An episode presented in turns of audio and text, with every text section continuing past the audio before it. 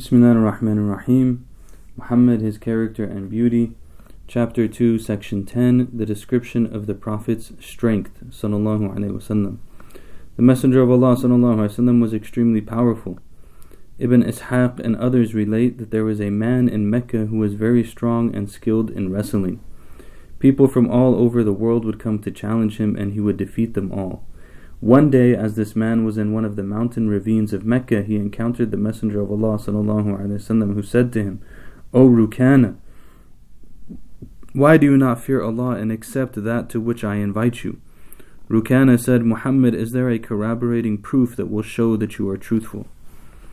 So what's interesting about this is the Prophet ﷺ is taking the idea of speaking to someone in a way that they understand and a way that makes sense to them to a whole different level and in that he's conversing with him and he's communicating with him now not only by words but also through physical interaction. So Rukana is asking for a proof. This famous wrestler is asking for a proof. Why should I follow your way? And instead of giving him an intellectual or verbal explanation of the teachings of Islam and everything else the Prophet ﷺ says what if I throw you down? Will you believe in Allah and His Messenger? Rukana said I will the Prophet ﷺ said to him, Ready yourself for a wrestling match. Rukana said, I am ready.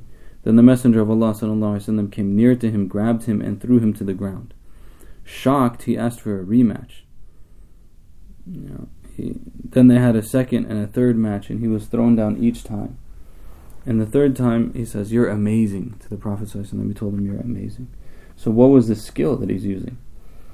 And another one, the Prophet uh, wrestled others besides Rukana. One was Abu al-Aswad al-Jumahi, who was so strong that he could stand on a cowhide, and ten men would try to pull the hide from under his feet, but it would not, but it would be torn to bits without him moving one inch. He's he's stable in his base. The Prophet ﷺ challenged him to a wrestling match, wrestling match, and Abu al-Aswad said, "If you defeat me, I will believe in you." But when the Messenger of Allah وسلم, wrestled him and defeated him, he did not profess strength. So here we have two examples of the skill of the Prophet وسلم, in wrestling in particular. And we know from it, indicated by it, that attaining and maintaining physical strength is a sunnah of the Prophet ﷺ that's very important. And this isn't just about having muscles or drinking protein shakes and looking fit but this is actual. This is about actual strength, uh, functional, usable strength that helps the person in their daily activities and empowers them to be able to defend themselves.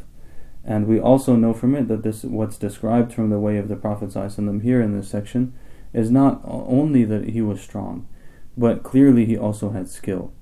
And so we should obviously seek to not only exercise and stay in shape, but also develop within ourselves the capacities of the martial arts. Uh, clearly, from the way that the Prophet ﷺ is described here, he must have had some knowledge in things such as what would what would be described today as judo, uh, particularly because it talks about the throw and the takedown. But in wrestling, also, you know, if we really want to master these things in the modern world, the the arts of judo and also Brazilian jiu-jitsu are good ways to really embrace the sunnah of the Prophet ﷺ in this regard and also get training that can help us to feel more confident and be able to protect ourselves inshallah. This ends chapter 2. Inshallah with the next ones we go into chapter 3, the description of the Prophet's clothing, bedding and weaponry sallallahu alayhi wa alihi wa sallam.